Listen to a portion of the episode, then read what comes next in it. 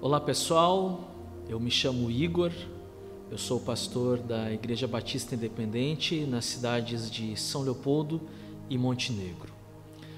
Hoje eu quero começar uma nova série de reflexões bíblicas com o título Eclésia, a palavra grega que é usada para se referir à igreja. É importante nós nos perguntarmos o que é igreja, qual a missão da igreja, como ser e fazer igreja. E eu quero convidar vocês a, nos próximos domingos, acompanharem então comigo essa linha de raciocínio, essa ideia, baseada obviamente na palavra de Deus, nas Sagradas Escrituras, refletindo sobre a igreja a igreja de Jesus, a igreja onde e o que nós somos. E o texto que eu quero usar para início é o texto de Mateus, capítulo 16, do versículo 13 ao 18. E até aproveito para falar de uma curiosidade: a palavra igreja, ela não é usada uh, muito nos evangelhos, ou melhor, ela só vai aparecer em um dos quatro evangelhos, que é o Evangelho de Mateus, e em apenas duas citações. Não significa que Jesus não tenha ou não possa ter usado essa expressão outras vezes, porém, registrado no que nós temos como cânon, como Sagradas Escrituras, apenas duas vezes. Depois, ela vai aparecer algumas vezes também em Atos dos Apóstolos, porém, a ideia, a ideia, ela vai ficar construída, fundamentada pelo apóstolo Paulo, especialmente na carta aos Efésios, que tem como teor, como tema, a igreja. Outro detalhe interessante e curioso é que a palavra igreja, eclésia, ela não foi inventada por Jesus. Jesus não inventou uma palavra nova para se referir a um grupo de pessoas. Jesus usou uma palavra que vem já como é traduzido para nós, né, como nos foi traduzido do grego, ela vem do mundo grego, uh, que significava uma assembleia, uma reunião de pessoas, ou como alguns gostam de dizer, chamados para fora, ou seja, um grupo separado à parte do grupo maior para discutir um determinado assunto. Essa é a palavra que vai ser usada para se referir à igreja, tanto que muitas vezes no Novo Testamento vai aparecer a palavra eclésia, porém não se referindo no sentido de igreja como nós temos construído por Jesus e depois também pelos apóstolos. Então, vamos à leitura do texto. Mateus capítulo 16, versículo 13 até o versículo 18, nos diz assim a palavra do Senhor. Chegando Jesus à região de Cesareia de Filipe, perguntou aos seus discípulos: Quem os outros dizem que o filho do homem é? Eles responderam: Alguns dizem que é João Batista, outros Elias, e ainda outros Jeremias ou um dos profetas. E vocês, perguntou ele, quem vocês dizem que eu sou? Simão Pedro respondeu: Tu és o Cristo, o Filho do Deus vivo. Respondeu Jesus: Feliz é você, Simão, filho de Jonas, porque isto não lhe foi revelado por carne ou sangue, mas por meu Pai que está nos céus. Eu lhe digo que você é Pedro, e sobre esta pedra edificarei a minha igreja, e as portas do Hades, ou inferno, não poderão vencê-la. Então, esse aqui é o primeiro texto onde a palavra igreja aparece, e muito significativo, porque também é exatamente o texto em que Jesus fala que ele é aquele que edifica a igreja. A igreja de Jesus é edificada pelo próprio Senhor Jesus. É, é curioso nós observarmos também, e talvez aqui esteja a resposta para uma pergunta: a partir de quando a igreja passa a existir? Alguns teólogos disseram que a igreja passou a existir a partir do momento que Jesus chamou seus primeiros discípulos. Outros dizem que a igreja ela passa a existir a partir desse texto que nós acabamos de ler. Outros ainda dizem que a igreja ela só existe na íntegra a partir da crucificação e ressurreição. E vamos dizer assim, eu, eu me uno àqueles que dizem que a igreja ela passa a existir como igreja no momento em que o Espírito Santo é derramado sobre aquele grupo de pessoas que se reunia então no cenáculo, registrado em Atos 2. E o verbo que Jesus usa aqui, ele está no futuro. Né? É, o versículo 18 diz: Sobre esta pedra eu edificarei lá na frente. Né? Quer dizer, a igreja ainda não existia. Uh, na prática, a igreja ainda não existia, ela não existe naquele exato momento, mas ela vai passar a existir então no momento escolhido e determinado por Deus. Edificarei a minha igreja e a igreja vai ser edificada por Jesus através dos seus apóstolos, por aquelas pessoas que proclamaram a sua ressurreição. O que nos faz ser igreja? Uma pergunta para nós nortearmos a nossa linha de raciocínio, uma pergunta para nós iniciarmos essas reflexões a partir de hoje, o que nos faz ser igreja. Então eu quero dar uma olhada nesse texto aqui de Mateus e tentar, com a ajuda do texto, responder a essa pergunta. Em primeiro lugar, o que nos faz ser igreja é a confissão de quem é Jesus. O versículo 16 nos mostra isso. Né? É, Jesus ele pergunta primeiro para os seus discípulos quem as pessoas do lado de fora daquele grupo diziam ser Jesus e as opiniões a respeito de Jesus elas eram muitas, eram variadas. Né? Hoje não é diferente, as pessoas fora da igreja, fora do grupo de Jesus, elas têm muitas opiniões a respeito de Jesus. Né? Existem opiniões, inclusive, a respeito da opção sexual de Jesus nos seus dias e tantas outras questões que são abordadas e levantadas sobre quem era Jesus. Muitos livros têm sido publicados sobre quem era Jesus. Jesus era o maior psicólogo, Jesus era o maior pedagogo, Jesus era o maior líder, Jesus era o maior empreendedor e são incontáveis é, os títulos de livros que levam o nome de Jesus e o que as pessoas pensam a respeito de Jesus, um homem bom, um profeta, alguém que tentou é, falar coisas boas e foi é, derrotado pelo sistema e, e aí por diante. Agora, quem era Jesus para os seus discípulos? Quem é Jesus para mim e quem é Jesus, Jesus para você? Pedro responde: uh, Tu és o Cristo, o Filho do Deus vivo. O que Pedro está dizendo com isso? O que Pedro está querendo dizer com isso? Pedro está reconhecendo que em Jesus se cumpriam as promessas do Antigo Testamento. Aquelas promessas a respeito do descendente de Davi, aquelas promessas a respeito de alguém que viria da tribo de Judá, que teria o domínio na sua mão para todo sempre, o cetro na, jamais se afastaria da sua mão, o Rei eterno, o Rei dos Reis. Com essa declaração, com apenas uma frase, Tu és o Cristo, o Filho do Deus vivo, Pedro está reconhecendo que em Jesus se cumprem as profecias do Antigo Testamento e mais.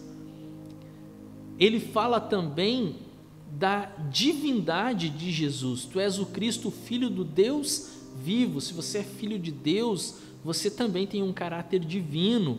É o que Pedro também está afirmando, dizendo com a sua declaração. E é nisso que nós cremos. Jesus não é apenas, ou não foi apenas um homem bom.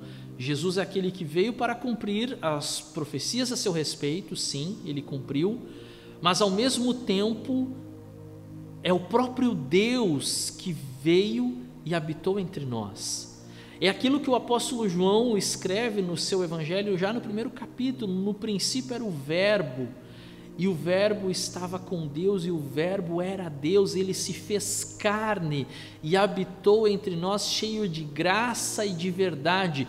Vimos a sua glória, a glória como do unigênito do Pai. Está tudo isso no capítulo de número 1. Ele era a luz, ele veio para que é, aqueles que crescem nele pudessem ter o direito de serem chamados filhos de Deus. É fantástico o capítulo 1 do Evangelho de João e ele nos fala do caráter divino a respeito de Jesus. Jesus é o nosso Deus, é o nosso Senhor. E a igreja cristã, eu sei, existem muitas pessoas que duvidam da divindade de Jesus, alguns grupos que se dizem cristãos, mas que não reconhecem Jesus como Deus. É, eles não estão enxergando textos que mostram a igreja adorando Jesus.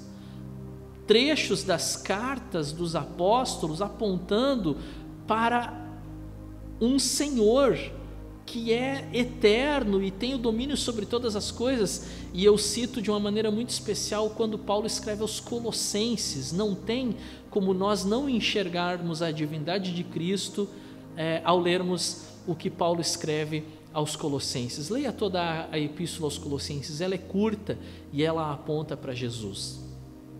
O que nos faz ser igreja? O fato de que nós reconhecemos Jesus Cristo como eterno, Jesus Cristo como nosso Deus, Jesus Cristo como nosso Salvador e Jesus Cristo como Senhor da nossa vida. Se você faz parte de um grupo que se diz cristão, e que nega uma dessas coisas, fuja desse grupo, porque isso não é uma igreja. Se as pessoas se reúnem e não reconhecem a divindade de Cristo, o poder de Cristo, a eternidade de Cristo, o senhorio de Cristo, aquilo ali não é igreja, aquilo ali é uma aglomeração de pessoas para discutir qualquer assunto que não é, não são os assuntos do reino de Deus. O que nos faz ser igreja é reconhecermos quem é Jesus. E aí eu tenho uma passagem que eu compartilho com vocês, que se encontra em Romanos, capítulo de número 10, e, e é tão linda que vale a pena nós procurarmos na nossa Bíblia e fazermos a leitura. Romanos capítulo 10, versículos 9 e 10, Paulo nos escreve o seguinte: se você confessar com a sua boca que Jesus é Senhor e crer em seu coração que Deus o ressuscitou dentre os mortos, será salvo. Pois com o coração se crê para a justiça e com a boca se confessa para a salvação. Não tem como. É impossível ser um cristão, ser um discípulo de Jesus e não confessar que Jesus Cristo é Senhor. É impossível não assumir publicamente diante das pessoas que estão à sua volta que você tem um compromisso com Jesus. Muitas pessoas até sentem, têm um certo sentimento por Jesus, se sentem tocadas pela palavra de Deus, vão a uma reunião, ouvem o Evangelho, são sensibilizadas com aquilo, mas de repente, e, e isso é explicado na parábola do semeador, de repente são sufocadas pelos prazeres desse mundo, as pessoas à sua volta e elas não conseguem ter a coragem necessária e suficiente para confessar que Jesus é o Senhor das suas vidas. E logo em seguida elas abandonam essa, eh, esse sentimento de fé, não vou chamar isso de fé, mas esse sentimento de fé elas não têm coragem de confessar, mas nós precisamos confessar Jesus como nosso Senhor, como o Senhor da nossa vida, como nosso Salvador, como o Deus a quem servimos. Essa é uma, é uma das razões por que nos batizamos, é um dos significados do batismo. O batismo é uma confissão pública diante de todos os que podem nos assistir naquela ocasião. Olha, eu estou morrendo para esse mundo e o ser mergulhado nas águas significa, exemplifica um sepultamento, e eu estou ressuscitando para uma nova vida em Jesus quando o indivíduo é tirado da água, ele está simbolizando ali a sua ressurreição em Jesus. Você já assumiu um compromisso firme e verdadeiro com Jesus?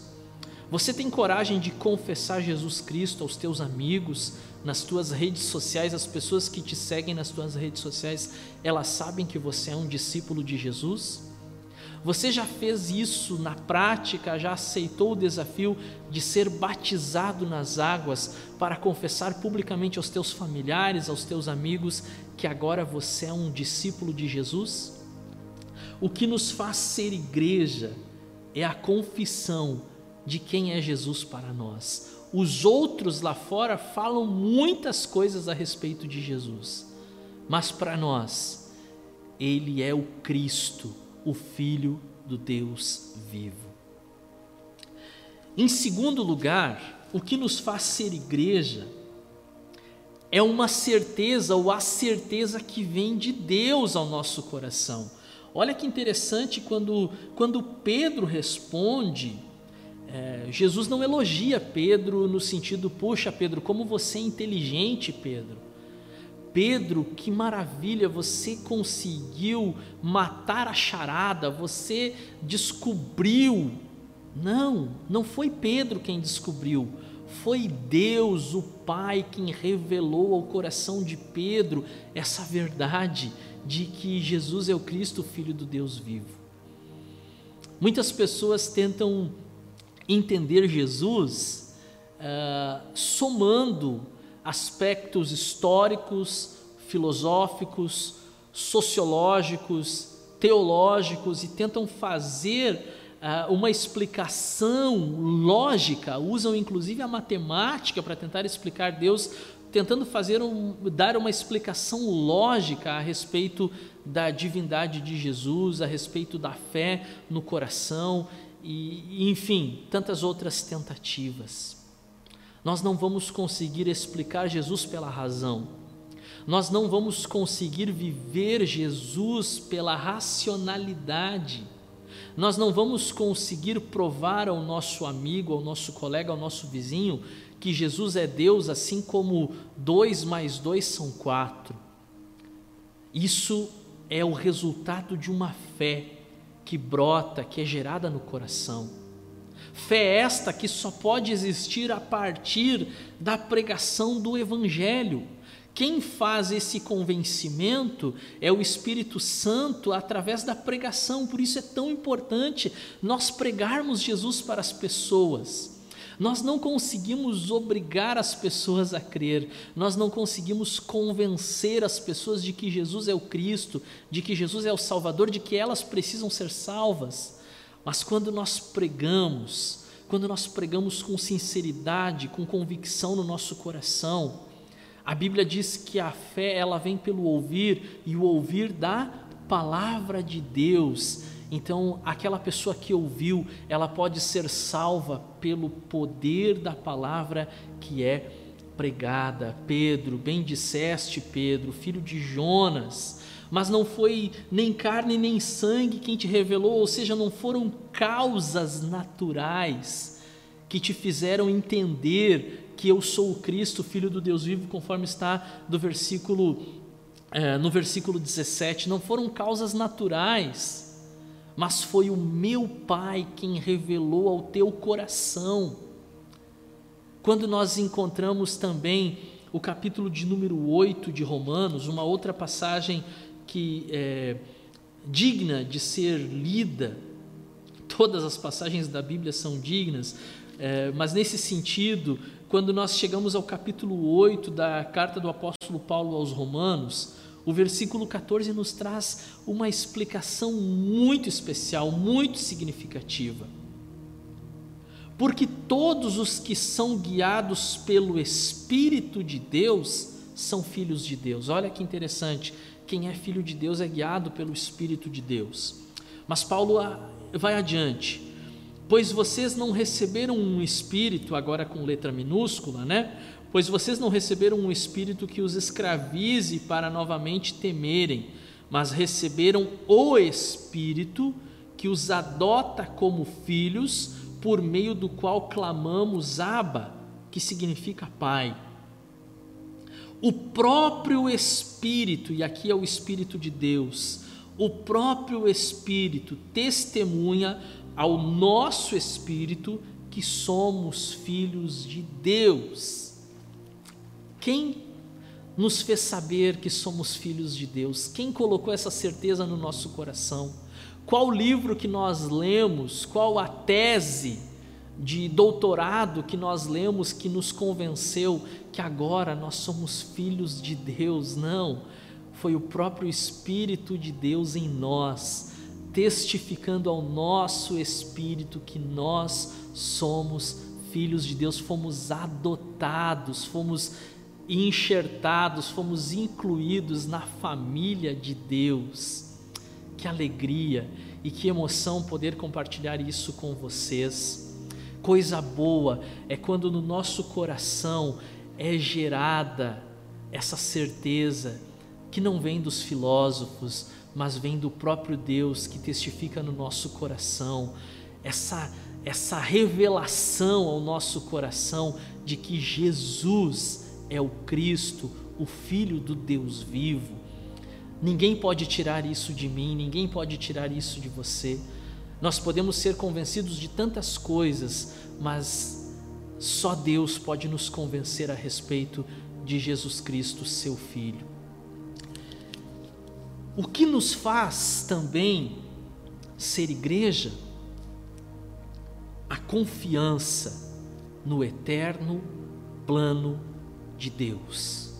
A confiança no eterno plano de Deus, e talvez você esteja curioso olhando para o texto de Mateus 16, curioso e se perguntando por que eu cheguei a essa conclusão, o que me fez esboçar essas palavras no sermão de hoje.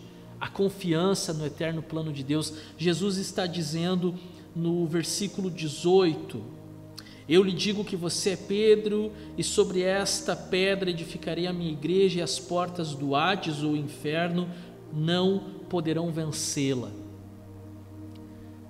Aqui nós temos a, discussão de quem é a pedra da igreja, né? Uh, existem várias discussões em torno disso, dizendo que Pedro é a pedra da igreja, não faz nenhum sentido. Outros dizem que Jesus é a pedra da igreja, e isso óbvio que faz sentido, e, e isso vai ser é, construído no restante do Novo Testamento. Jesus é a pedra, a pedra angular, é, nós somos edificados sobre ele, enfim. Mas nesse exato momento aqui, é, eu prefiro é, concluir a ideia é, de John Stott, que diz que a pedra sobre a qual a igreja está sendo edificada, na verdade, nesse texto aqui, é a declaração. Essa é a pedra sobre a qual edificamos a igreja, ou, melhor, que Jesus edifica a igreja. Tu és Pedro, e sobre esta pedra, ou seja, sobre esta declaração que tu acabaste de dar, edificarei a minha igreja. Então a igreja de Jesus ela é edificada sobre a declaração de que ele é o Senhor. Todos os lugares onde pessoas se reúnem única e exclusivamente sobre esta declaração: Jesus é o Cristo, Filho do Deus vivo, ali está uma igreja.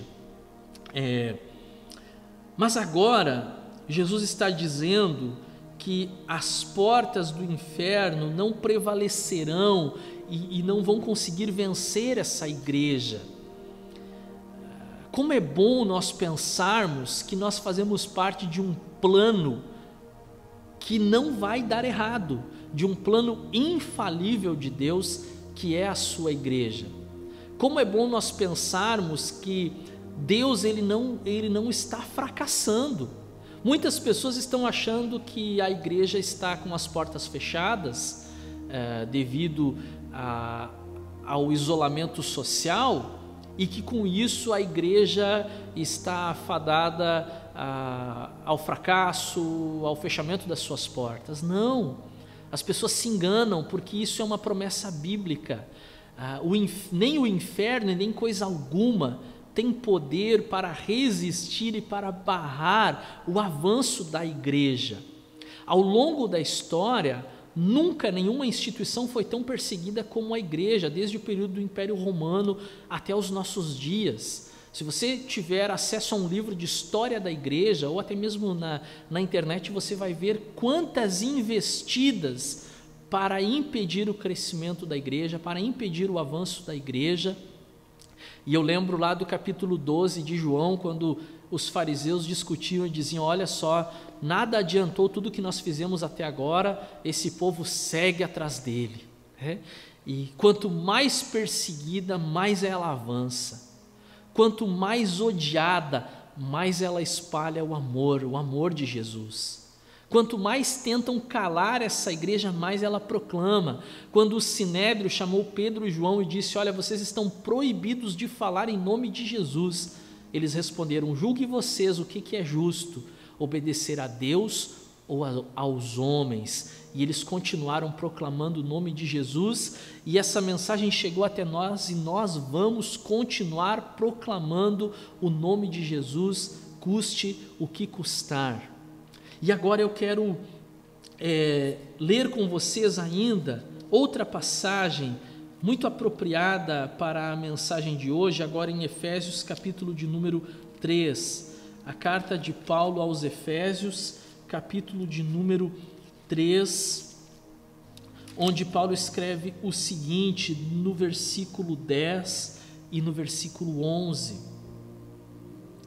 A intenção dessa graça era que agora, mediante a igreja, a multiforme sabedoria de Deus se transformasse, ou melhor, se tornasse conhecida dos poderes e autoridades nas regiões celestiais, de acordo com o seu eterno plano que ele realizou em Cristo Jesus, nosso Senhor. Existia um eterno plano no coração de Deus e ele decidiu, não me pergunte o porquê, é a soberania de Deus, ele decidiu executar esse eterno plano na igreja e através da igreja, e nós fazemos parte disso, e é tão bom saber e ter essa confiança que nós estamos dentro do eterno plano de Deus.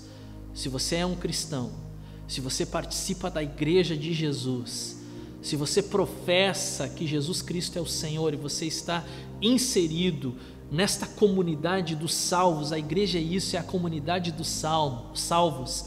Se você está inserido na comunidade dos salvos, você faz parte de um plano que é eterno, o plano eterno de Deus. Eu concluo a pregação de hoje, a primeira dessa série Eclésia, Igreja citando Jó, capítulo 42, verso 2, quando Jó diz assim: Eu bem sei que tudo podes, e nenhum dos teus planos pode ser frustrado. Os planos de Deus não serão frustrados. Deus tem um plano com a igreja e através da igreja, independente do que possa estar acontecendo nesse momento no cenário mundial, Deus vai cumprir aquilo que determinou em seu coração, na sua vontade, nos seus decretos eternos. Que bom fazermos parte disso, que bom sermos a igreja de Jesus aqui na terra. Que Deus abençoe e até a próxima mensagem.